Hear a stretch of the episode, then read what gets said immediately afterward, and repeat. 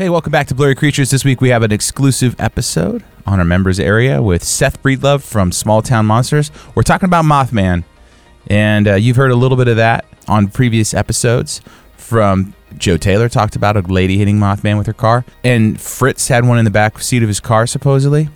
Who knows? So we go into detail. We ask Seth as a documentarian, hey, what's it like making these movies talking about cryptid creatures? What is Mothman? We go into detail.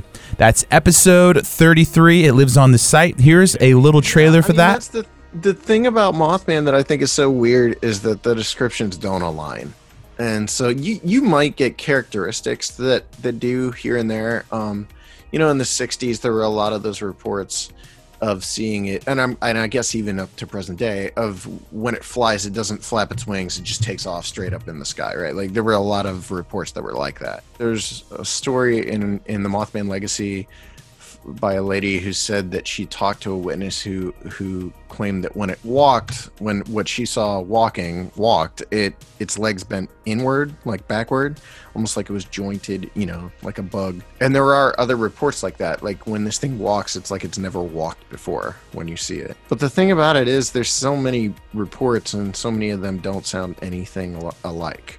Um, and even during the 60s sightings you know tom Ury uh, who was who was a witness who was driving near the the TNT area, but but he would have been closer to the Ohio River. He saw this giant bird fly overhead. I mean, what he s- saw basically sounds like a thunderbird. Um, Something that we do on Blurry Creatures is maybe different than other podcasts is I came from the music industry where, you know, we would spend two years making 12 tracks and then putting that album out there. We would hyper obsess about every detail of those songs. And while I understand it's a podcast, it's not supposed to be uh, absolutely perfect. We try to, you know, take out the fluff and edit down the goods for you guys so that you listen to an hour long conversation and it feels like it went by in 10 minutes. Sometimes the reason it feels that way is because we spend a lot of time editing out the ums and the buts and the I don't knows and, you know, just those moments in, in, in a conversation that can derail the whole thing mentally. You want to stay engaged in the material. So if you like that, if you like what we do, that takes hours and hours and hours, and then we do hours of you know Photoshop videos, all kinds of things. So what we do on Blurry Creatures is we're taking, we're trying to make this palatable, uh, interesting, and packaged in a way that's entertaining. Again, that's just a little detail about what we do on this show.